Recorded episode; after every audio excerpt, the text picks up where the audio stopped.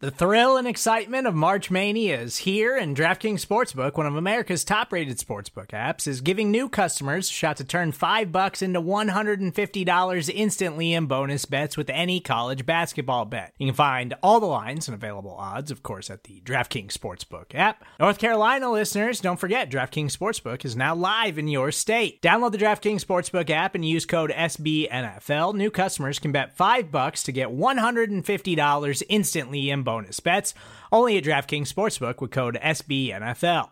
The crown is yours. Gambling problem? Call 1 800 Gambler or in West Virginia, visit www.1800Gambler.net. In New York, call 8778 HOPE NY or text HOPE NY. In Connecticut, help is available for problem gambling. Call 888 789 7777 or visit ccpg.org. Please play responsibly on behalf of Boot Hill Casino and Resort 21 plus age varies by jurisdiction. Void in Ontario. Bonus bets expire 168 hours after issuance. See DKNG.com slash B ball for eligibility, deposit restrictions, terms, and responsible gaming resources.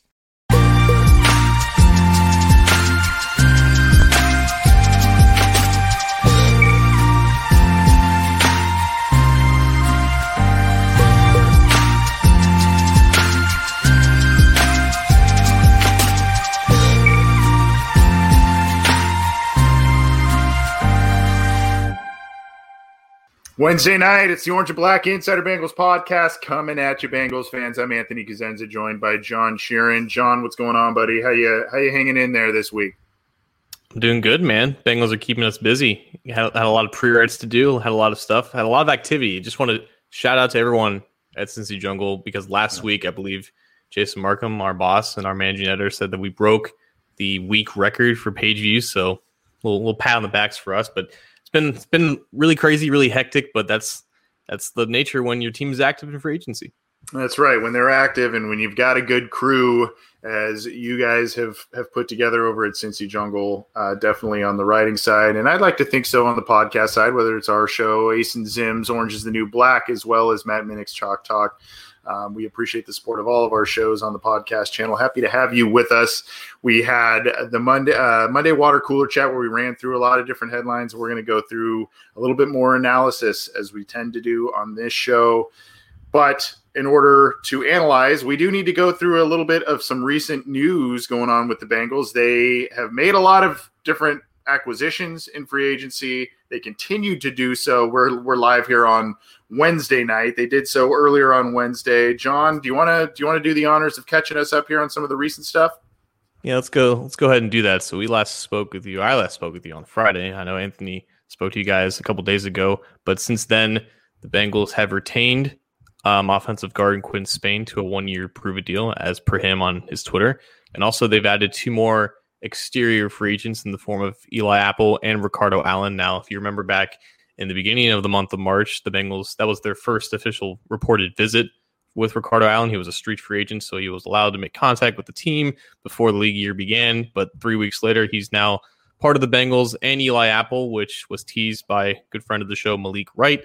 Um, both Apple and Allen have played under Lou Anarumo at some point in their professional football careers, as well as Eli Apple has played with Vonn Bell for his entire Ohio State career and also for one year in New Orleans. So now that, that brings up like three former New Orleans Saints from the 2019 team and Trey Hendrickson, Vonn Bell, and Eli Apple. Um, what, what do you make of those signings, Anthony?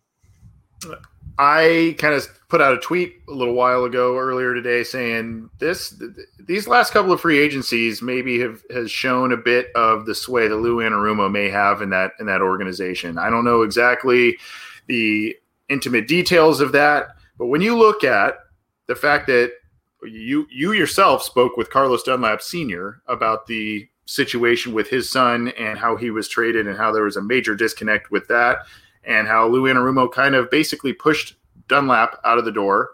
You've got DJ Readers, a, a, huge signing, especially by Bengals free agency standards, a huge signing last year. Trae Waynes, the same deal. They load up on a lot of different defensive players this this uh, offseason as well. Uh, he's got a lot of sway, and I don't know if, if he's just saying, "Hey, you know, the injury situation, or we just need to restock everything and completely revamp what Marvin Lewis had on this roster." Maybe it's a little bit of both, but he is really putting his thumbprint on what he what he wants to do here. That being said, it's it's incredible about you mentioned some a lot of these guys have ties to Anarumo, whether it's at Purdue, whether it's at the with the Giants or elsewhere. They have a lot of ties to him. The the other thing that's really jumping out to me is all of the defensive back signings.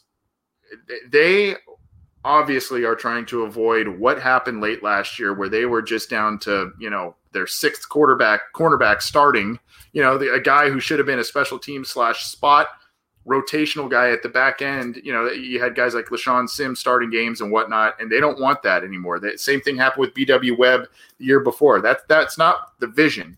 So obviously they want to have as many capable bodies as possible, and they want to be as multiple as possible and have a lot of defensive backs on the field at the same time. Those are some of my first impressions with all of this, John. Right. So this is what four cornerbacks and a safety that's been added to this secondary, which was arguably already one of the stronger points of the roster, at least from the top end. But you're right. LeShaun Sims, Tony Brown, uh, Jalen Davis, those guys can't be relied on for significant snaps next year. And that was what they were trying to avoid. So, yeah, you might think it's, it's maybe a downgrade going from William Jackson to Ch- Chidobe Awuzie. And, you know, we don't know what Trae Wayne is going to, pro- going to provide, but I think you're more confident in the back half and the totality of what that secondary looks like. And and you're right. Like once they retained or they didn't fire Lou Anarumo, they put it all on the lack of talent, the lack of preparedness that the roster was in case major injuries happen. And of course, major injuries happened. Um, people have talked about, you know, wh- where does Darius Phillips fall into all this? And I th- think he had some type of cryptic tweet. We're not going to get into what player tweets mean because that leads into a whole other thing and it's rarely accurate. But yeah, I mean, Darius Phillips, I think, still has a place as like their cornerback four who can play regard wherever at slot cornerback or the boundary cornerback. So I think there's still a place on the roster for him. I don't think Eli Apple um, necessarily pushes him out of a job per se. But you're right, a lot of connections to Anarumo, and Anarumo is getting all the talent that he could possibly want. And this is that's basically what it is. Like they need depth and there's a lot of guys that they have found that are on the cheaper, more affordable side, and it kind of kind of opens up for what they want to do in the draft. Speaking of the draft, you know, we kind of assumed that the Bengals were going to be targeting maybe an edge rusher somewhat earlier in the draft, but they're actually meeting, currently still meeting with an edge rusher in Ryan Kerrigan, who, guess what, also an Anarumo guy. So Ryan Kerrigan spent the last 10 years as a first round pick with the Washington football team. He's their franchise leader in sacks, tackles for loss, force almost just an all around solid player, part of that historical 2011 first round class. But, you know, there are rumblings that maybe he wants to still be a starter, but he's looking for other opportunities. So, Ryan Kerrigan, potentially a rotational piece. What do you think of him? If there's something left left in the tank, sure, and he he is proven to be effective even up there in years. I, I'm not opposed to it, especially if the numbers make sense. But what what I'm worried about, John, and this was a question I was going to pose back to you. I mean, if you do sign a Ryan Kerrigan, I assume that's going to be another rental type one year, maybe maximum of two year type of deal, given where he is in his career. You know, you're talking about where what the Bengals are trying to achieve going into the draft, lessening the the desperate needs and really trying to go best player available. And I like that strategy, but they're also not setting themselves up for long term sustainability with a lot of these deals. Now, Awuzie is a multi year deal. Trey Hendrickson's a multi year deal.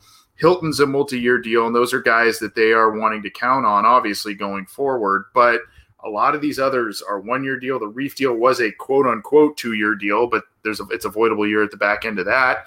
So I understand the salary cap's a lot different. So maybe that's what is is mo- more what we're seeing with some of these deals, and I get that. But I think there has to be a concern aside from the Bengals not really investing in another offensive line piece, not really investing in wide receiver this this free agency period but also just kind of the long term viability of some of these signings. It's just kind of a little bit of band aid here, band aid there. Not a lot of long term answers, at least from where I sit. I don't know what you think. Well, I think when you go back to that uncertainty about, you know, some of these guys are on one year deals. Most of them are on the defensive side of the ball. You have Ogunjobi as a one year stopgap at three technique, even though he's still young and he can still be retained because he's got some years left in the tank. Like you said, Kerrigan would probably be on just a one year deal, maybe a two year deal with like a team option. Um, Eli Apple, Ricardo Allen, one year deals. They can get out of Uzi after a year or two. So maybe that kind of signals what they feel about Anarumo. They would just want to give him talent right now to see if he can make it work. But if he still can't make it work in year three, you got to think that he's the first one out the door. And a lot of these guys that he brought in, they're kind of following him, following behind him. But I guess we can kind of transition more towards the internal side of things because Quinn Spain brought back at one of the guard spots as a guy that they're familiar with. He started five games last year, right guard, but we all know him as a career left guard. And, you know, as soon as they didn't really sign anybody at the guard spot, you had to figure that he was a likely candidate to, to be brought back, not not for the sake of being a locked in Sharpie and a starter one of the guard spots, but the guy that can compete and give them depth if needed. But, you know, I think the list is getting bare about, you know, guys that their own free agents that they're likely to bring back. Maybe you're just left with a handful of guys. But with Quinn Spain, I think as soon as they didn't sign any guards in the first week of free agency and they weren't interested in any of the the, uh, the more of the top options, I think Spain was a very likely candidate to brought back to be brought back, and there there you had it. I think the Bengals are getting a little bit into the overconfident facet that we saw hinder them really the past couple of years where they brought back Frank Pollack and they think that that is – and I, I, think we all agree that that is a, an upgrade not only on their staff but just should boost the overall performance of the offensive line from the last couple of years. But that's not the cure all you know we we've talked on this show John about they need the guy. And that's why I think a lot of people it's funny I'm seeing a lot of people in the in our chats saying where's the offensive lineman? Where's the offensive well technically they signed a new starting right tackle right they basically have a new starting guard of some kind from week one of last year in Quinton Spain. He, he joined the team late and started games. So they've got two new starters from week one last year, but they aren't the needle movers, right? They, they aren't the Joe Thuney's. They aren't, you know, a Kevin Zeitler. And you, you were, we were all kind of told that the Bengals weren't going to sit on their hands, and they haven't. They've had a lot of signings to this point, but they've been a lot of okay, okay, good move. Okay, uh, it makes sense. Okay, it's not it's not jump out of your seat and and uh, someone that you feel is going to be a major boost to the roster. You you can see some marginal improvements from some of these guys. Maybe, like you said, and Awuzie is lesser talented than a William Jackson, but maybe in the system it works better for his skill set. You know, I mean, there's there's all kinds of those types of things.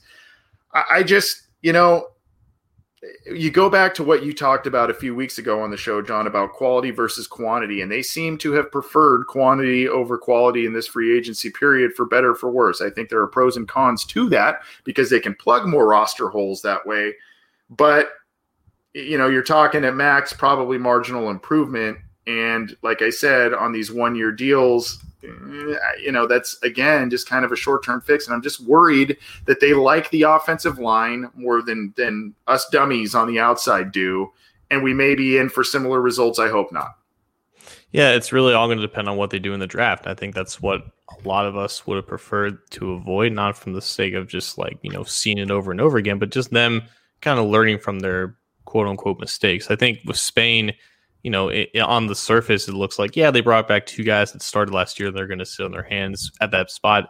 I think if you've been following what they've been doing on the pro day circuit, you would know that eh, if there's a quality offensive lineman entering the draft, the Bengals are interested. They know who he is, and they're going to be interested in drafting him relatively high. They've set themselves up to address the offensive line and, and wide receiver, like you said, in the draft. Like those are the two glaring holes that remain on this roster, at least at the top part of the roster. Like they need – to a starter wide receiver and a starter at offensive line, whether it's at right guard or right tackle, depending on wh- what you actually feel about Riley Reiff when the season comes around. So yeah, like Spain again, it d- doesn't really move the needle, like you said, but I think it, it's probably better than most of the options that they could have went to at this point. And mm-hmm. a week into free agency, I'm, I'm sure they prefer to have a familiar face. And you know, credit to Spain, he did his best last year coming into Cincinnati in the middle of the season, playing like four different positions in like a matter of four weeks. Never really got acclimated, got his feet wet. Maybe with a full off season, you know, get, getting into slightly better shape, getting with a better scheme. Maybe you see one more decent year out of him. I think that's the hope that that one of him and Su'a-Filo just gives him a decent guard and just you know just take care of the left guard spot and then like you said, they're really setting themselves up to just attack offense in the draft. Which, if you look at the past two years, in the first two years under Zach Taylor, offense, offense, round one, round two, 2019, offense, offense, round one, round two, 2020. We're probably looking the same thing again this year. That's what it's looking like and what players they are. I mean, you could go you know, we're, we're seeing a lot of questions here in the live chat. You know, Leatherwood in the second round based on his his recent workout, and you know, maybe you go Sewell and then wide receiver, whatever that may look like. I mean, there, there are a lot of different possibilities. Throw Kyle Pitts and his immense workout in the mix there. Who knows how high the Bengals are on him at this point in time? But I agree with you. I think I think the offense at this point with all of the investments that the Bengals have made on in free agency on defense the past couple of seasons, a lot of veterans, a lot of guys that Lou Anarumo is vouching for because of his history with them. They, you know, they, maybe he just prefers experienced players on that side of the ball and guys that just have been in that in that system he wants to run more you know, in the past, and that's what he is more comfortable with. And then that's the vision that zach Taylor is selling to the team that we got to get the long term answers are on offense, and that's what we can get talent for cheap in the draft uh, as compared to free agency. You know, so it, it, there's a little bit more of a risk there without established NFL players coming in the draft. But you know, I that's like you said. I think I think that's where the Bengals are headed at this point. They're they are going to go offense early and often. I think in this in this class, that's what this free agency period has taught us. I think also you know there's skepticism obviously amongst the fan base about whether or not the Bengals are taking the offensive line seriously, and it's warranted based off of what they have and haven't done. But also think that it should be noted that we don't know for a, a stone cold fact that what they did in free agency was the initial plan all along. I believe Geoff Hobson, Bengals.com, said that they were initially looking at the top guards in free agency, including Joe Thuney, including Kevin Zeitler. And when they realized that they were going to get outbid or they didn't want to pay him that much, they kind of reverted back to plan B, which was okay, make sure that you have someone competent to replace Carl Lawson and then just kind of fill out the defense and then, you know, worry about some other holes later. So I think initially they were going to take the offense line seriously and put their money where their mouth is when unfortunately when the money became too real like it like usually is at that position they kind of bow, bowed out and went to plan b which is exactly what they did last year uh, another position that they that they don't pay often or ever linebacker they were going to look at those serious options and when they didn't pay for those guys they went to plan b they went dj reader and trae waynes it's it followed the exact same path as last year where they went to plan b and they attacked the same position groups as they did last year. And, and it's not like the defense didn't need it. We were all on, the, on this path of just build around Burrow, worry about the defense later. I don't think that's how they want to do it. I, I think they would want a more balanced approach. And with how it ended up working out and, and how some players and some top targets went elsewhere for bigger contracts, they adjusted. And at the end of the day, they still filled a lot of needs. They did. I, I'm not sitting here saying I'm unhappy with their free agency period. I think they've done a, a good a good job in addressing a lot of roster deficiencies, but there are still some glaring ones. Then the one thing that drives me nuts, John, that is just, I, I guess, following this team a little bit, uh, you know, for, as for a long time as I have, you know, I guess what bothers me a little bit is is the uh, the Bengals were in it till the end, right? The Sheldon Rankins, the Sheldon Rankins thing, Kenny Golladay, you know, they had an offer out there, they just couldn't match it. Well, they could match it, they wouldn't match it is is more the the light here. And I guess you know I I you don't want to overpay. I understand that. I guess I'm just a little bit perturbed in the fact that we're in a critical Zach Taylor era year. We would think for his future with the team. And if he really does have the sway that we think, and Lou Anarumo has the sway that we think, it would just be nice if they just push the boundary, push push their comfort level out a little bit, and maybe make one of those signings where you go, wow, there you go. That really helps you out. A, a, a Rankin signing or a Golladay signing that really helps you out going forward. Maybe it ends up not making sense when you look at Golladay and what he ends up doing with New York or what have you, but it just you wish that they would just push that boundary a little bit further where, where you say, okay, they, they got out of their, their comfort zone a little bit. I like what I'm seeing here. I like overall what they've done, but I, I would be a little bit more enamored with things if we didn't hear more of those reports, I guess. It doesn't help that the one time that they did do that this year, it was for Trey Hendrickson. And it just looks a little bit worse because you lost a great player in Carl Lawson and you signed a player that no one really expected to get that much total money. But there was a report from, I believe, Justin Anderson that said that the Bengals at the end of the, at the end of that night after they lost Lawson kind of sweetened the deal a little bit to make sure that he didn't go to Cleveland or Minnesota, the other teams that are bidding for him. So they did, I guess, do that with Trey Hendrickson, but I think people would have preferred if they did that on offensive lineman, though. Right, Right. So I guess where we can transition before we get to a lot of other items on on the docket tonight. You know, we're talking a little bit of free agency, what the Bengals have done, what they will done, and maybe where they're headed. We've got a state your case coming up, so we'll get that segment going for you. And we are going to do a mock draft using a simulator. We'll be doing one of those now that a couple weeks of free agency are in the rear view, so we'll we'll get to that as well. But before we do, John, I mean we kind of asked the question before what what's what's going on at wide receiver? Uh, is that is it just that's that's what they're doing at number five. Maybe they move back and grab one of the top guys the alabama guys get another pick.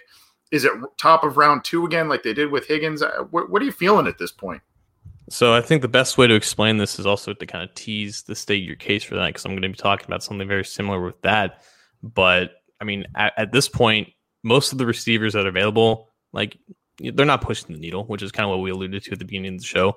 You know, they, they could sign, you know, Demarcus Robinson or Willie Snead, but at the end of the day, whoever they sign, it's not a long term answer and it's not someone that will convince you to not take Ja'Marr Chase if he's staring you in the face at number five.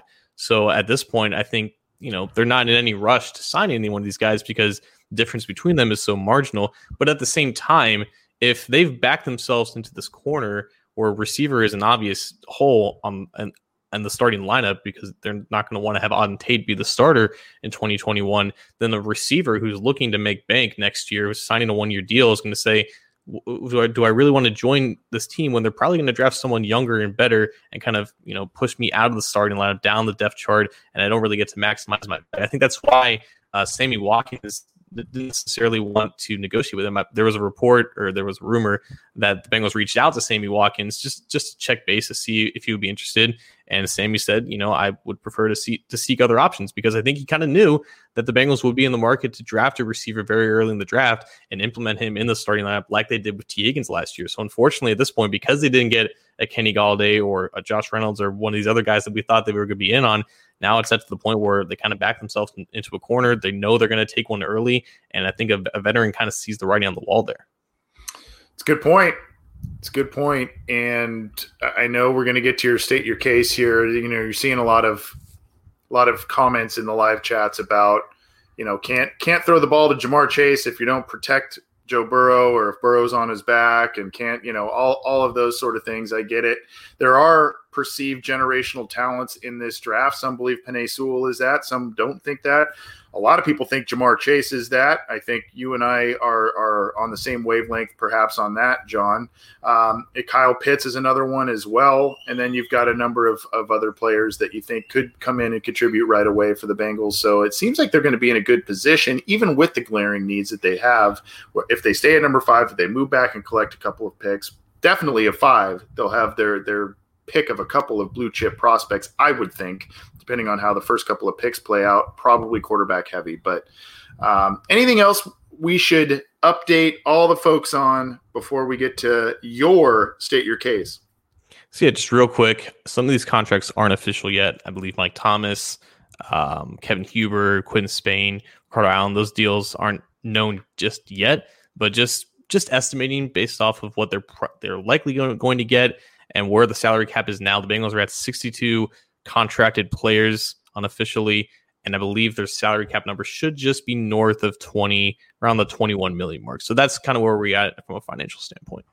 In terms of room at this right. point is, is, what you're saying. Yeah. Yeah. And then, you know, th- there's always the, the rookie pool uh, discussion and, and however, I know Geoff Hobson likes to throw that one out quite often. So there's all, there's always that to account for as well. But um, yeah, good, good update there. We'll we'll get to state your case in just a second here. Just want to remind folks you can always join us live, whether it's for our Wednesday night show with John and myself, our water cooler chat that we do on Monday, catching you up with all of the headlines throughout the league and with the Cincinnati Bengals, or our frequent listener questions live. You can get all of those. Join us live on our YouTube channel. You can su- subscribe to that. There's a little icon right under John's left shoulder there. You can click that for our YouTube channel. You can also subscribe to our channel with, with the, our show, Ace and Zims, Orange is the New Black, and Matt Minich's Chalk Talk on your favorite audio streamer, whether that's iTunes, Stitcher, Spotify, all the major ones. We're on all the major ones. So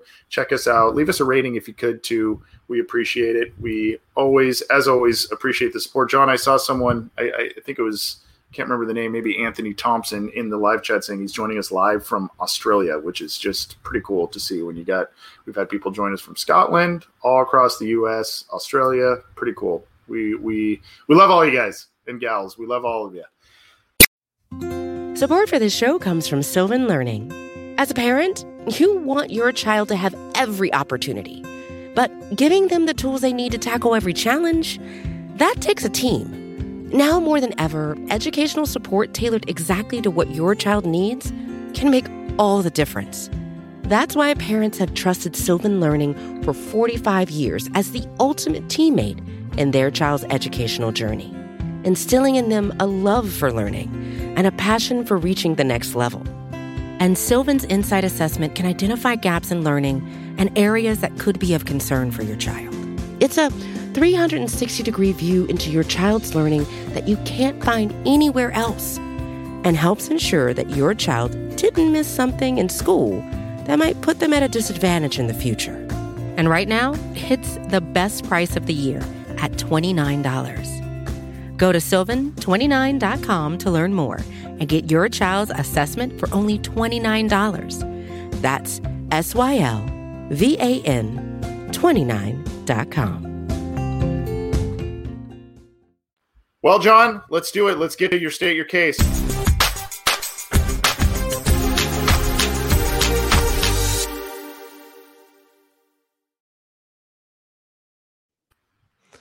So this week's State Your Case, it's going to involve a player that's very near and dear to our hearts. We've gotten to know him a lot this past week. We followed his Twitter a little bit. We've wondered, is there been contact? Has there not been contact? What is going on with Trai Turner?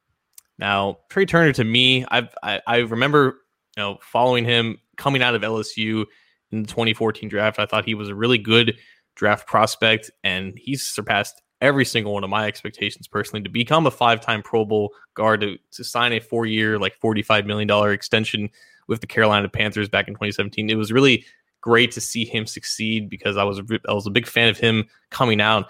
Unfortunately, the Bengals drafted both Will Clarke and Russell Bodine instead of him. So, yeah, big, big scars for 2014. But now Trai Turner is available on, on the open market as a street free agent since March 12th. And every single Bengals fan from Australia with Anthony to Anthony in Los Angeles has said, why have the Bengals not signed Trai Turner? What is going on? So I wanted I want to defend, I guess, the fan base for their infatuation with a guard that in the span of two years has been concussed, traded, injured more, played terrible, and then cut again in a span of less than two years. Because at this point, he he is clearly the only offensive lineman available that has any sort of past pedigree. Like you could look at basically every single offensive lineman left on the board for the Bengals to consider, and, he, and Turner stands out as a guy who does at least have that past production and at least the youth and the upside to retain some type of form that he once was.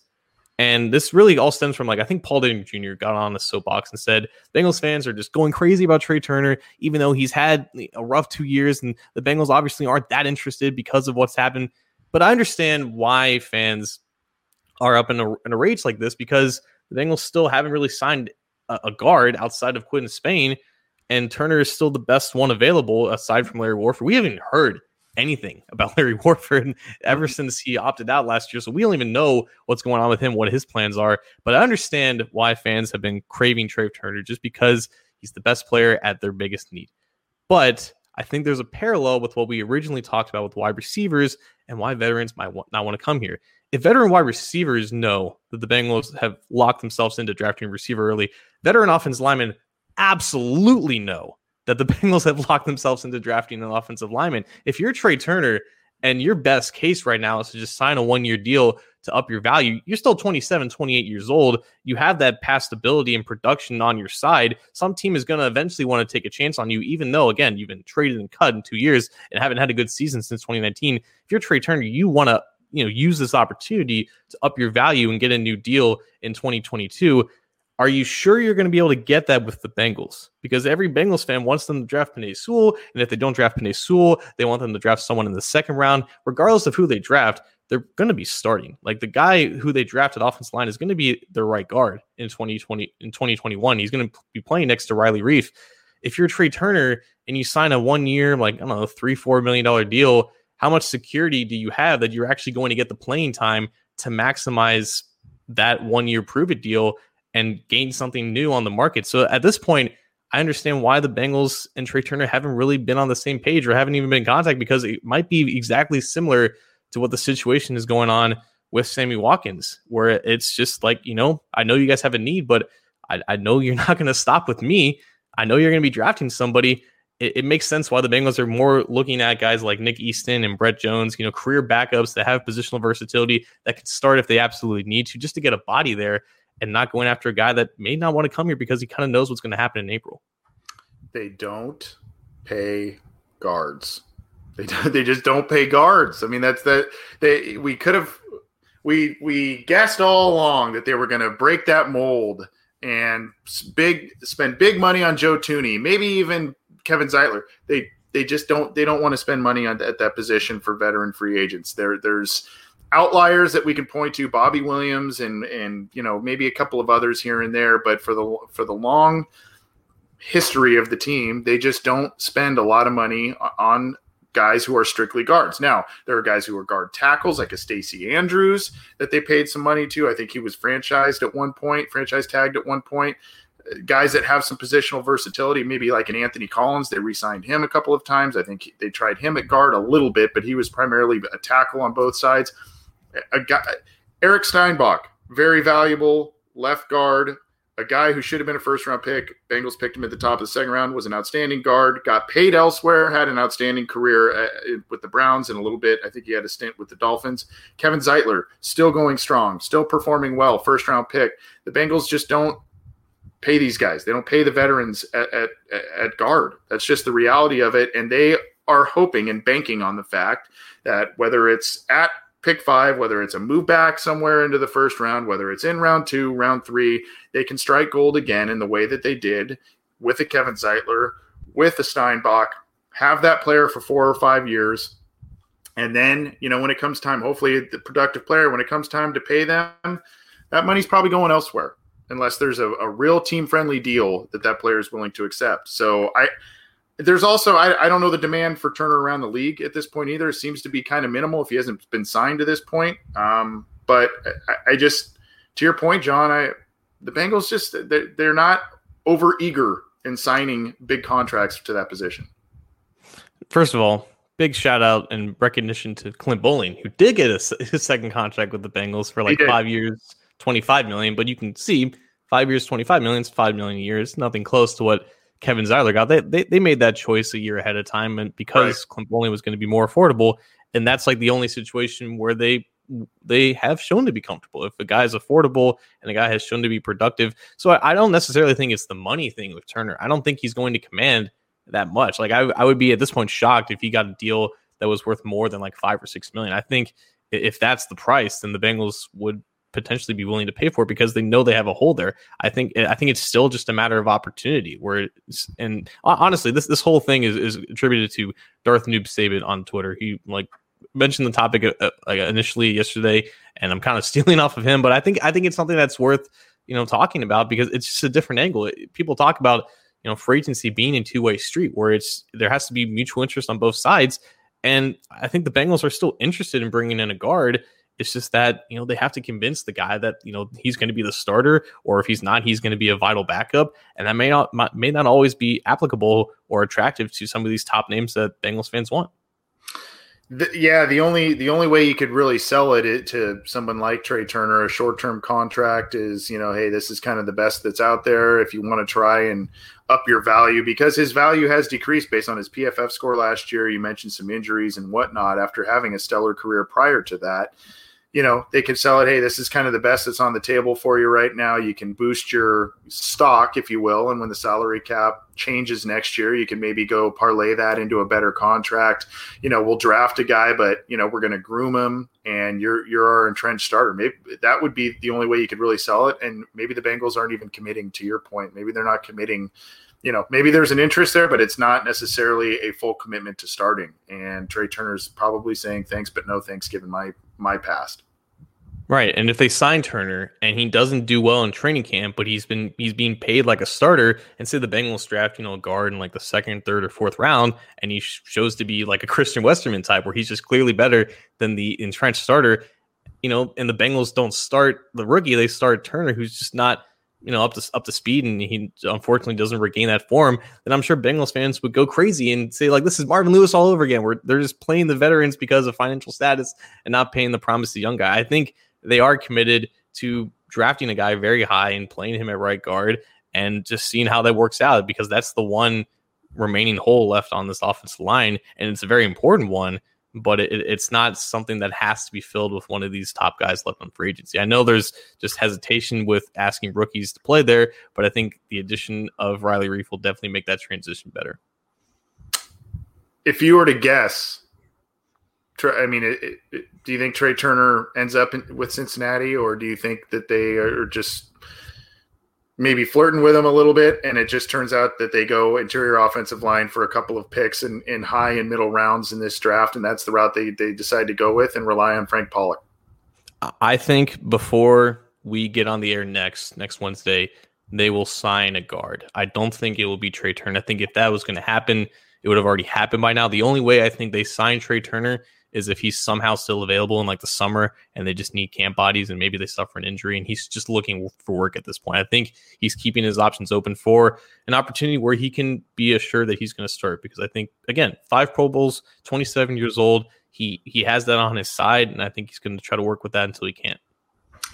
I I tend to agree with you. I think it's going to be um, more like Easton or someone like that that can come in and fill a couple of uh, bring the versatility gene, if you will, up up front, and whether that's as a spot starter, maybe it's someone that maybe can carry the the center position even uh, if Trey Hopkins has a setback, or if they want to kind of maybe ease him back in a little bit. Maybe it's someone that can start a game or two. I, I that's where I more foresee it, and then they go uh, a little heavier at that position in the draft, but uh, good stuff, John. Trai Turner still out there. The Bengals may or may not be interested, and if they are, it's a lukewarm level of interest at this point, I think. But that was this week's State Your Case from John Sheeran.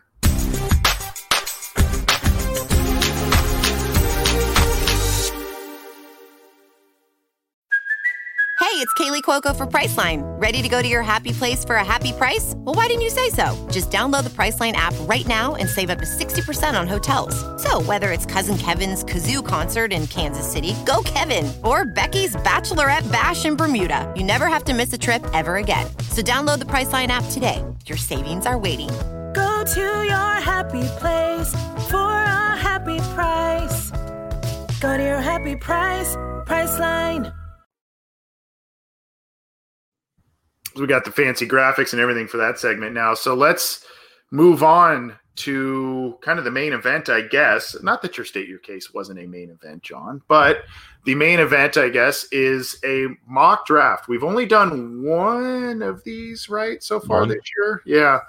Uh, we did, I think, three or four maybe last year. We try not to over inundate with this just because everybody does these, and we kind of try and more make it a little more of a milestone event where you go before free agency, after a couple of weeks of free agency and then maybe right before the draft we'll probably do another one there as we get a clearer picture on things. But let's uh, bring up the screen here. John you are we're going to use a mock draft simulator. You are using pro football focus's mock draft simulator are you not? Yes i am and i'm doing that because i feel like most of our fans our listeners uh, are familiar with this. They've been using it all over twitter and also they have these nice little sidebars that you can adjust for the settings. So we have obviously the speed, which we're going to go fast, uh, care for positional value, overall randomness, and draft for needs. So how, how, exactly do you want to do this? You want to you want to maybe uh, up the randomness a little bit, maybe up the draft for needs. Like, what are the settings that you want? Um. You know, I maybe maybe I don't know, man. I think it's pretty pretty solid, kind of how you have it, right? Um, maybe up for care for positional value, maybe a little bit. I don't I don't know. I think it's pretty pretty solid how you have it, right? I'm tempted to go randomness all the way, but I feel like just Yeah, maybe up a little bit. Maybe maybe up a little bit on that Yeah, too. Yeah. yeah, This, this, this is probably good. And then let's let's go, yeah, about here for draft needs, and let's chill down the speed just a little bit, so we can see who's getting picked. So let's go. I think the first one we did back in January that was like three rounds. I believe that was Penei Sewell, um, Jaelan Phillips, and Landon Dickerson. So we went offensive line, edge, offensive line again. That was three rounds. You want to go four rounds? Just add on one, one more. Let's do it. I'm, I'm not not too keen on every single day three prospect out there, but I think most most people are. So let's go four rounds here. And I think last time also we did we were offered trades, we did not take them. Uh, is this we are including trade options in this one, or are we not? Yeah, so I think they give you trade offers and we can look at them, but yeah, we'll we'll, we'll just yeah, let, us go ahead and entertain some trades. Okay. Yeah. Let's do it. All right, let's All kick right. it off. Pretty ideal start. You had Trevor Lawrence, Justin Fields, DeVonta Smith, and Micah Parsons go in the top four. So basically, every single one on the Bengals board except maybe DeVonta Smith is still there. Okay. So yeah, DeVonta Smith went three. Um Oh boy, this is this is the the perfect storm. You've got Sewell, you've got Chase, uh, and you've got Pitts in there. You've got Waddle if you if you would want to go that route. I'm tempted here myself, John. Um, I, oh man, I, I say Sewell, but I, Ja'Marr Chase is really really striking me there. If you if it came down to this choice for you, which would you prefer? I know you're a big Chase guy. I, I've been rattling with this pretty frequently because it's just a topic that's dominating Bengals Twitter. And I feel like the conversation is not really going anywhere. So I'm just going to take this opportunity to say that I think at the end of the day, Penei Sewell and Ja'Marr Chase are 1A players. And Kyle Pitts is a 1A player too. I don't think Pitts is going to necessarily be considered all that much by the Bengals, but I think there's just nothing really separating Chase and Sewell aside from the positions that they play. And if you trust the data, wide receiver is more valuable from an individual standpoint than offensive tackle. So if, if it was up to me, I would go Chase in this scenario. I think if if it's the Bengals, my guess is they would go Sewell, but for the sake of argument, like I don't think they're going to trade out of this of this scenario if they have both these guys on the board. But Yeah. let, us let's just see what what trades that they have. So the Denver Broncos are looking to move up from pick nine, and then you have the Patriots, Washington, and the teens. So I think the farthest the Bengals would move out of this situation is probably nine. And if you move out here, you can probably still get someone that you really like at nine, but also you're missing out on probably your top, if not top two targets as well. Yep. Uh, I'm, uh, you know, I've been all over Penei Sewell, Penei Sewell, but as more and more time passes, I've, and the fact that the Bengals have done basically next to nothing to address the wide receiver position. I mean, they got Mike Thomas, right? That's that's basically who they've re-signed. They lost Alex Erickson, they lost AJ Green, they lost John Ross. So three of their four uh, un, unrestricted free agents are gone. I'm tempted, even though I've I'm a build the trenches guy. I'm tempted maybe to go to lean towards Chase here. I, I think we, we should just go chase just to see what which offensive linemen are available because I think we're going to find someone that we're going to want at the top of the second round. So let's go chase. All right. I know everyone wanted to trade back and take Pitts or whatever. That that might that may have given us the highest GM grade for whatever PFF algorithm that they use. But I think again, if that situation does happen, I think they would potentially entertain an offer, but it would have to be an offer that would blow their socks off because I, I think they want one of those two guys, and to have the choice at either of them, I think that's going to be too tempting for them to pass up. So now we have a, a scenario here uh, where you've got Wyatt Davis, Alex Leatherwood, a guy who tested very well, right? Um, hmm recently. You've got Landon Dickerson, the Alabama center. You've got a couple of edge players and linebackers. You do have uh, the other LSU wideout, Terrace Yeah. Marshall. Um, I- you know, I, I just looking at it, I'm I'm really focusing in on Wyatt Davis and Alex Leatherwood at this spot here, John. Mhm. I think more so just because of the Riley Reiff edition, Wyatt Davis. But um, you know, I I could be convinced either way, and you know, it's just, uh, you know, I, could be convinced either way there. But those are the I, I guess when you look at need, and we talked about guard here in the last the last segment extensively. Um, that's that's where my eyes obviously focus.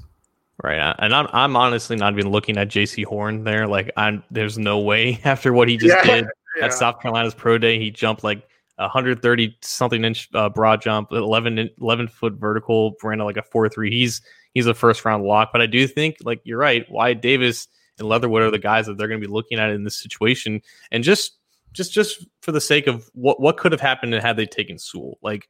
If you're confident Riley Reiff as your right tackle and you just want to keep him there regardless, then you're probably plugging Sewell in at right guard with the hopes that he just moves out to right tackle, kind of like the like the inverse of the opposite side of what they did with Whitworth, where he started left guard, moved into left tackle. I think that would be the ideal scenario to find someone in round two that can do that same thing. I, I think Samuel Cosmi can potentially be here, but in this case, he is not. So I think the guy that I would look to next is Alex Leatherwood, who just had a monstrous pro day at Alabama. He's extremely explosive, extremely fast.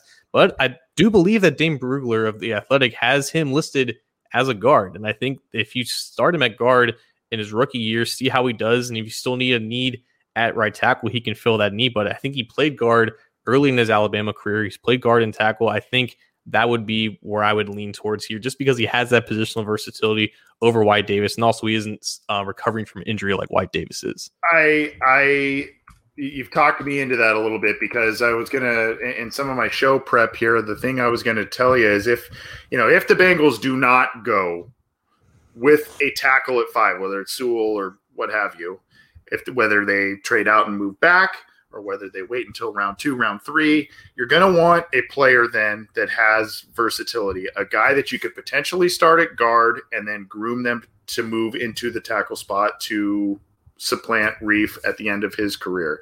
And to your point, you know, it seems as if Leatherwood is a guy that fits that mold. So maybe that's the pick there. And we know the Bengals like Alabama players. So I, I think that would be you can't can't really go wrong in this one, but I, I think I'm with you on Leatherwood on the on this pick here. The, the card is turned in. Okay. We had some more tackles go off the board. Liam Eichenberg, along with um, Do you Oh. think do you, I'm sorry, do you think do you think Leatherwood lasts to round two based on some of the stuff here? I, I mean, I know this simulator had him doing it, but I think on the only way is that if like it's like last year where there's just a lot of tackles that go and maybe teams aren't sure where he plays. I think for the most part teams are going to have him at tackle. I don't I don't really know why Brugler has him listed as a guard, but yeah, if the position is truly that deep and teams treat it like that, then maybe you know there's a run on tackles and he just happens to be the one left out. I think if you're the Bengals, you're in a very similar spot where last year where you're probably going to get someone that you have graded as a first round player like a Tee Higgins last year that kind of falls to you, and I think Leatherwood would definitely qualify as that. Yeah. So Dyami Brown is a, an interesting player. Uh, Yeah. Uh, that's available at the top of, of the third round. You know, you've got Greg Newsome, another uh, solid corner, but again, I mean, the Bengals. Gosh, how many corners and defensive backs have they brought in this this free agency period? I don't, Right. I don't know that that's so much a pressing need at this point. Where uh, Ed, I saw a couple of edges up here. Uh, yeah, of the Pittsburgh Weaver. guys, Weaver. Yeah. Um, Yeah, so let's go ahead and let's go ahead and view that position because at this point, after going offense and offense, you have to think that you know pass rusher is going to be highlighted as one as someone that they target.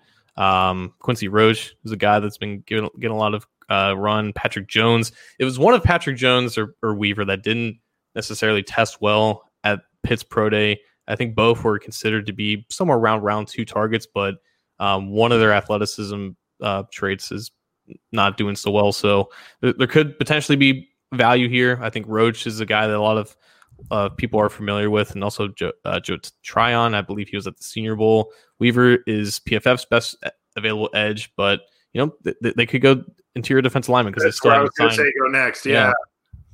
Maybe check that out. See what we got there. An interior defensive line. Okay. There's yeah. your there's your boy Jay Tufele. Mm-hmm. Yeah.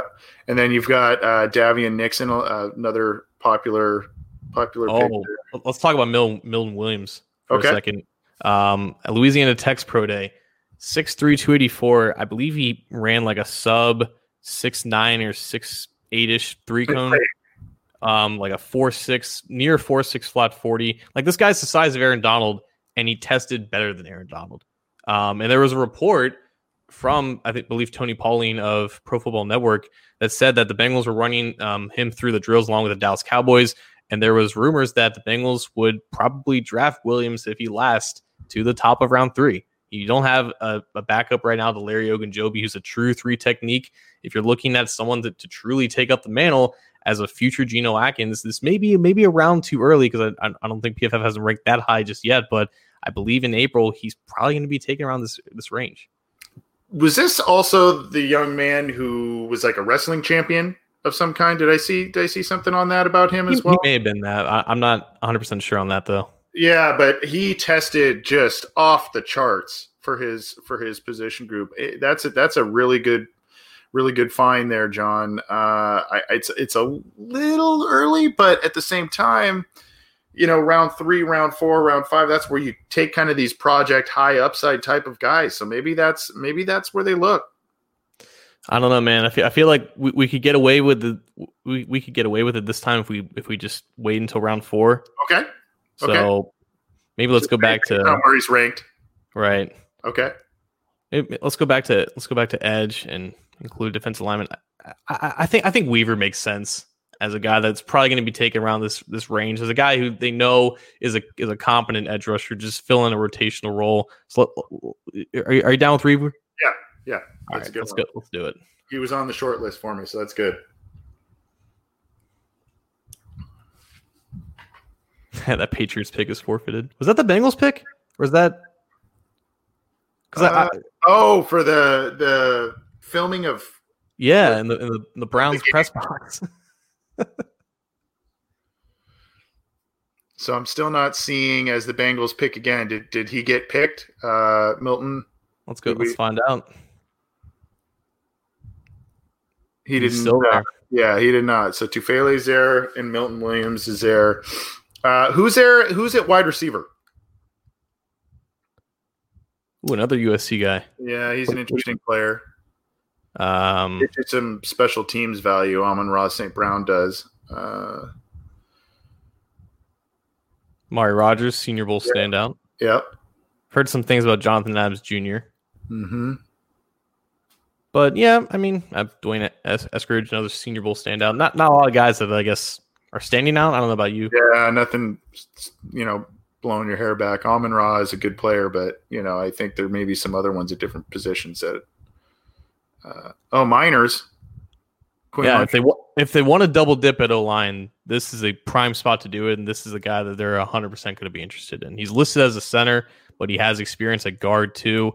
Anywhere on the interior offensive line, I think you're looking at a one year development project. But I, I, do think that they're going to take two offensive linemen, and I think they're going to be kind of one of them to start. But I think ideally, the guy that you take after a, a Leatherwood or even a Sewell is a guy that you want to groom to start at right guard in 2022. I think this is the year to to get some long term solutions at offensive line. And with eight picks, I, I would expect them to take two. So if if, if Meinerz is still here at, at round four, I think he's definitely in the conversation. Yeah, so I, I say one of the two interior defensive linemen of Tufele, Milton Williams, or Meinerz so far. Those are kind of the three that I'm really looking at here at this point. Uh, we don't, we don't, yeah, we don't, we didn't go around beyond. I would have liked to have seen if we got Meinerz, if, if one, which one of those interior defensive linemen would have We- been.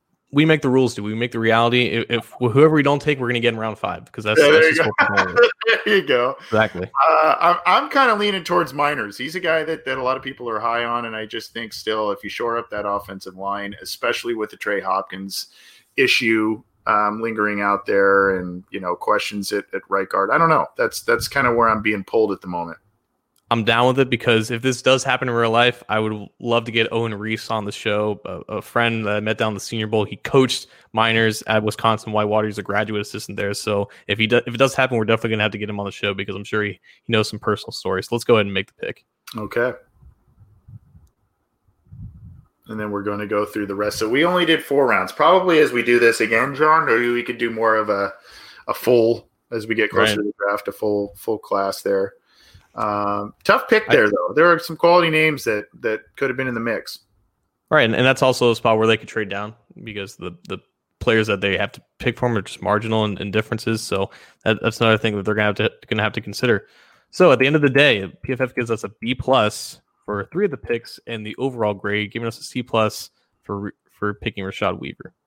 Okay, so we've got Ja'Marr Chase at five, Alex Leatherwood, the tackle, maybe guard out of Alabama at the top of the second. We did not make any trades, by the way, which definitely could be a possibility. Rashad Weaver, uh, pick number 69 in the third round, the edge player out of Pittsburgh, and Quinn Meinerz, a quick uh, guy becoming a quick favorite of a lot of people, uh, interior offensive lineman, a guy that can probably play a couple of different positions, maybe even help you get past the Trey Hopkins issue if there is a setback there. Those are the four picks we made this time around. I, I think overall that's pretty solid, both hitting needs and getting good players uh, for for the team because these are the areas that I, they I think they still need some help. Obviously, interior defensive line they could use help. They could probably use another wide receiver, John. But first four picks, it's a pretty decent haul.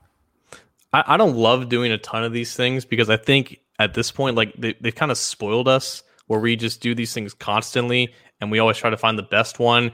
And then when the actual draft happens, we're always a little bit underwhelmed because, like, yeah, I could have done better in the sim. So right. I feel like if this if this actually happens, like that's four really talented players that they were able to get without maneuvering around the draft. Like this, I think would be a, a very solid haul and one that a lot of Bengals fans should appreciate. Do you do you think the Bengals trade at some point? What's your bet telling you on that one? You never count them out in day two. Like they've always loved to trade down in round two. I'm surprised they didn't do it last year. I'm sure they had offers, but when they have a guy in Tee Higgins that they have a first round grade on, it's hard, I guess, to move away from that. Um, because we're not at the top of the rounds anymore, I think there's a smaller chance, especially now they have one more pick. But I do think that there's a there's a potential chance, you know, if they don't trade down in round one, which it, it could happen depending on who gets picked uh, in the first four picks, it, it's all I think it's always a possibility. The only way I think it really uh, happens at pick five is if the scenario plays out kind of like what we saw there, where there's a number of kind of blue chip players because of a run at quarterback or what have you. There's a number of blue chip players that are just there that they think they can move back a couple of spots, get a pick, and or get a few picks, and still get one of those guys that they have atop their board. But I just I worry like hell, man, if they do that. and all of a sudden, you know, you move back four spots and, you know, the uh, you move back four spots and all of a sudden, you know, all of the guys that you kind of wanted at the top of your board are, are picked right in front of you. And we've seen that happen with the Bengals a couple times, not necessarily top five, but it's happened and, and that random that randomness bar that PFF has, like that's always at least in the like the 75, 80 percentile in real life. You know, you never know when a clean Clelin Ferrell is going to go fourth overall. You never know when Daniel Jones is going to get picked over or over um, Dwayne Haskins. There'll always be something that kind of takes takes you by surprise, but you never really expect that with the Bengals. They like they they typically stick to the consensus, but you know whether you want to accept it or not. And now they have a chance to draft in 2019 the top offensive tackle in the draft in 2020 the top quarterback in the draft, and in 2021, either the top tackle or the top receiver. I think they're going to do one of those things if unless they get something so ridiculous and they get maybe like a future first and multiple second round picks to take them out of that elite blue chip area. I think that's where you're going to end up seeing them. Before we drop the mic and get out of here, John, one last kind of thought and a question for you. If the Bengals did this, what we're seeing in these first four picks, Chase, Leatherwood, Weaver, Meinerz, and say they don't do very much much of anything else in free agency going forward. Maybe a couple of additions here and there. What, how are you feeling about the team going in going into the the season with with these kind of top picks headlining the class? What they've done in free agency. I mean, how much how much does this kind of move the needle for you when you bring in a Chase, a Leatherwood, a Weaver, a Meinerz? I guess at this point, moving into the regular season for you it moves the needle a lot more than what anything they could do in free agency now. And that's obvious. You know, that's two really good players at the top of the draft that you're expecting to start. But that's that, those are your two biggest holes. It's right guard, future right tackle, and then wide receiver. They need both of them pretty pretty equally in terms of importance. And I think that's how they're gonna attack the draft. That's how they set themselves up. And every team kind of knows it. And every free agent out there knows it as well. So, you know, you're filling your entire starting lineup on both sides of the ball. You already pretty much did that with defense, and now you're you're doing you're doing it with offense, and you're going and establishing a young core on offense with those important positions. And you're filling the, the defense with a lot of veterans who know the system and are getting to know each other.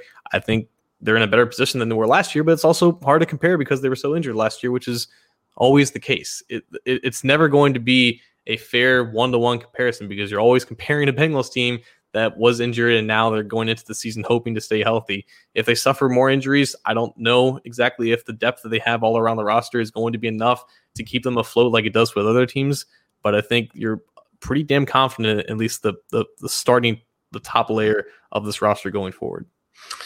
Yeah, at that point, you know, you've brought in Riley Reiff, you brought in Quinton Spain, you brought in Alex Leatherwood, you brought in Quinn Meinerz to help with the offensive line, and you know you would hope with the those four, with the combination of Frank Pollack would would help things. I'd be pretty stoked on on these picks here, hitting both needs and you know high level players. That that needs good value, I think overall. So, I by the way, there's all you know, there's always the that person's never going to be there. You're you're you're dreaming if that player is at that pick, and every year there are guys that fall. There are guys that go way earlier. There are guys that the we think what we think we know at this point in time. There are many instances, not necessarily frequently, I guess, but there are many instances where players who was who was the tackle last year, the Houston tackle, Josh uh, Josh Jones. Josh Jones. Everybody wanted him top around two, and he lasted all the way into the night of, of night night two. And everyone's going, "What's going on? What's going on?" And and the Bengals didn't pounce, as did a lot of teams. There, there are players that you are, we are all certain are going to be Andrew Billings, another. You know, everybody thought the Bengals were going to take him in the first round. He lasted all the way to the fourth round. I mean, it's just what we think we know at this point doesn't always take place, but um, that's it's just always a fun debate as as is using the simulators you know these things are cool so good stuff thanks for using the manning the the controls on the simulator there john let's Absolutely, get out of here yeah, let's get out of here. Drop the mic. What do you got for us? So I want to address something that I saw on Twitter. Um, obviously, uh, some Bengals fans they, they knew who Malik Wright was entering this free agency. I remember last year he had a scoop on a player that the Bengals interviewed at the combine, and we like credited him on Cincy Jungle. And he reached out to me, and said, "Hey, th- thanks for the shout out, but you know, p- please get my company name right, or like my company name is the Wright Way Sports Network." Never really forgot him from there, and and I appreciate him kind of reaching out to me and getting that straight out. But I've been following him ever since, and it's been really great to see him, you know, explode on Twitter and, and gain this follow following. I believe he got a shout out from NFL insider Mike Garafolo for nailing the Eli Apple um, signing, but there was also some stuff I didn't really like to see um, between him and some fans and a couple of beat reporters for the Bengals, including good friend of the show Ben Baby. Um, there, there was an interaction with I, I think it was Tyler Dragon who either didn't really know who Malik Wright was and didn't really say exactly the right thing for what that time was, but it was essentially not really giving Malik the credit that you know he deserved for what he the work that he's been doing in free agency. And then every everyone kind of attacked uh, Tyler and Ben for you know just being like I guess I don't know pretentious or for, or just not you know being respectful to Malik. And I, I just want to say from from both sides, you know, definitely respect Malik for the things that he's done. He's basically an, an, entrepreneur. He's building his own business. He's established his own connections within the Bengals organization. He's done a great job and is connected with the fans as well. And also at the same time, you know, Ben and Tyler, they have jobs to do as well. Their, their jobs are not the same as Malik. These guys have to go through Bengals PR. That's why they have access to these press conferences you know, there's there's ways to handle stuff like this, and you can take away for what they should or shouldn't have done. But I, I didn't like to see the attacks on Ben and Tyler. Those guys are doing their jobs, and you know, sometimes you're not always aware of who you're interacting with and who you're tweeting at and who you're saying things about. But you know, Malik handled it great. You know, it's respect all around. There, there's no hard feelings with that. But I just didn't really like to see everyone kind of attacking these guys for you know just just just doing their jobs basically. It's it's not Tyler Dragon or Ben Baby's responsibility to get these scoops like Malik Wright's doing. Like what, what Malik is doing, it's fun, it's great, but it's not the standard for this industry, especially guys that have to have who are in contact with the Bengals organization on a daily basis. They're they're pitching Emily Parker for stories. They have to have these relationships with with these team personnel members to do their jobs properly. Everyone does it differently. Everyone comes up differently. Everyone has a different background and stuff like that. So you know it's great for what Malik is doing, but I also think there should be still be some respect for the work that Tyler and Ben do, even though they don't do it the same way. Well said. Can't can't uh, can't really add much to that. You you pretty hit the nail pretty much on the head on that one, John. And uh, it's been fun to see Malik have this cool ascension of on Twitter. If you follow him on Twitter, you know he's had it's really. I mean, he's always had a pretty good little following, and then all of a sudden, you know, he's really just kind of exponentially grown his following based on the the news or hints, or and he's kind of doing it in a fun way. So you know, uh, he's he's he's entertaining. We got to get him on the show sometime. That'd be fun. Uh, that would be fun. Yeah, we, we should reach out to him, get him on the show. That'd be fun. Uh, I just want to say, uh, just give a couple of shout outs to some other shows. I know you uh, were on uh, Sports with Strawberry Ice. I was on mm-hmm. a couple of times. Um, I made a mistake when we talked about it the other day. I said Jeff and Justin's Jeff and Jeremy. Jeff and Jeremy, great guys, and you had fun with them recently as well, right? Absolutely. It's always fun to hang out with guys from the West Side. Yeah, yeah, they're great guys, and we appreciate their courtesy. So go check out their channel. They they do a lot of great work. And then I had the uh, immense pleasure of being on another podcast earlier today. So go check it out. It is. Uh, from a couple of guys. They are Ravens fans. I know, I know, I know, but it's 410 Sports Talk. It's on YouTube. Uh, a couple of other. I, I, was the I was the low man on the totem pole in terms of clout on this show. Jeff Risdon, who works for the the Browns Wire USA Today, he's been around for a long time. He was on the show, and Christopher Carter, who does uh, Locked On Steelers and whatnot, he was on the show. So it was kind of a cool roundtable, and we just had some fun with it. Go check it out. It was a fun show, kind of talking some AFC North football. Those guys are are good guys there too, but appreciate them having us on both those shows, having us on. It's it's been a lot of fun. So that's going to do it for us, though. Uh, a lot. We we this this show blew by. We got to a lot though, and it was a lot of fun. John, have a good week, man. Uh, any any big plans coming up for you this week besides your ongoing great coverage of the team through CincyJungle.com? No great plans, and it's probably because I, am I'm, I'm hearing some word that there's like a tornado warning coming. Not not to freak anybody out in Cincinnati, but this is it is that time we're getting like weather in the 70s, so naturally everything starts to go off the walls. It's spring in Cincinnati, winds are starting to come, so definitely stay safe if if stuff like that does happen over the weekend. Yeah, please do. Thanks everyone for tuning in live. Thanks for downloading after the fact. For John Sheeran, I'm Anthony Cosenza. Cosenza. That's yeah. By, by the way, my name's Anthony Cosenza. Gosh, stumbling over my own. I love that. Take it easy, everybody. Have a good week.